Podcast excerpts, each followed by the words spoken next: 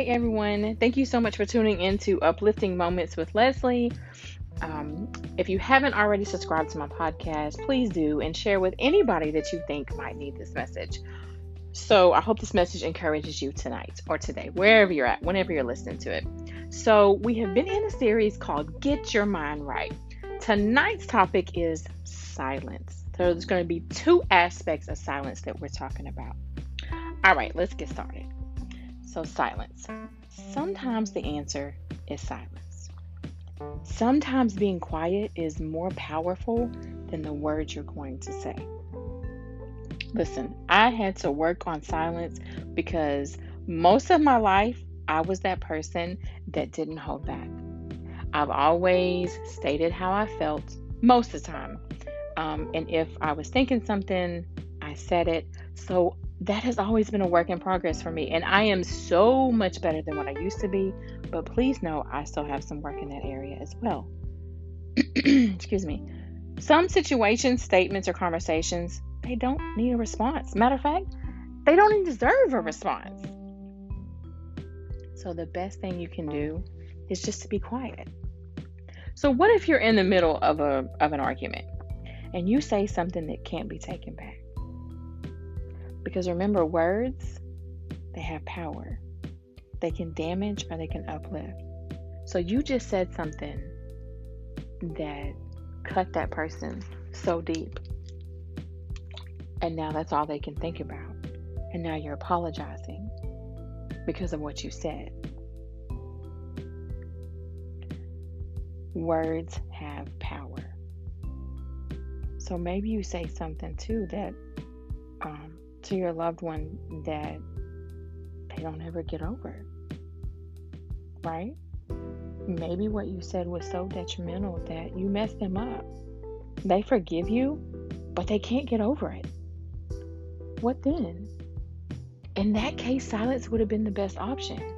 Sometimes we have to ask Holy Spirit to guide us and to help us hold our tongue because the words are powerful but silence can be just as powerful. Let me read you a couple Bible verses on this. Proverbs 17 28. Even a fool who keeps silent is considered wise. When he closes his lips, he is deemed intelligent. Wow. Next Bible verse Proverbs 29 11. A fool gives full vent to his spirit, but a wise man quietly holds it back. There it is. Even a fool is quiet. Right? He when he's quiet, they deem somebody like that as intelligent. A wise man holds back. So, you know, I know that sometimes you're like, well, I'm thinking it, so I need to say it. Because I used to be that person. But just because you're thinking it doesn't mean you have to say it. I get it. Sometimes you want to match what that person is saying to you. You want to hurt them just like they are hurting you. But for what? Who wins in that situation? No one. Now you're both hurt and even more damaged. So you just added another layer. But if you are silent, you win and you can let God fight that battle for you.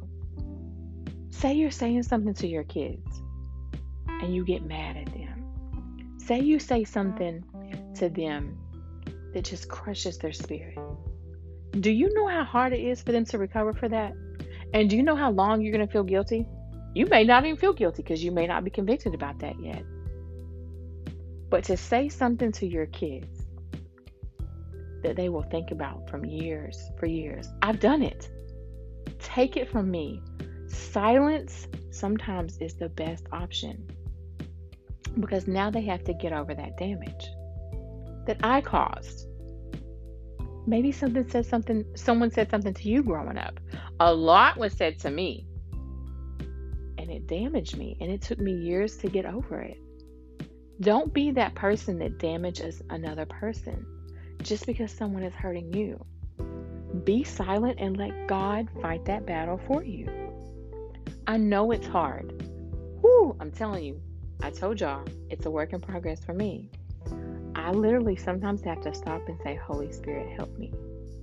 God, help me right now. Because the things that I want to say, I know are going to be hurtful. But I don't want to hurt the people that I love. I only want to uplift them. All right, so let's move into the second part of silence. Sometimes God needs us to be quiet in order to hear Him. How can you hear Him if you're always talking? If you're always going to God, asking Him for stuff, or saying this isn't fair, whatever you're saying, how can you possibly hear what He needs you to hear?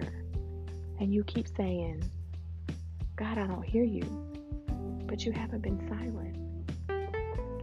Sometimes, literally, all He needs you to do is just be quiet. Just be quiet. Just like in those situations, just be quiet. Sometimes, in the middle of those situations, in the middle of those arguments, God will speak to you because you were quiet. He can tell you, stop. But see, if you are saying something out of anger, saying something out of pain, you can't hear God talking to you. Let me give you a Bible verse Psalms 62 and 5. For God alone, O my soul, wait in silence, for my hope is from Him. My hope is from Him. James 1 9.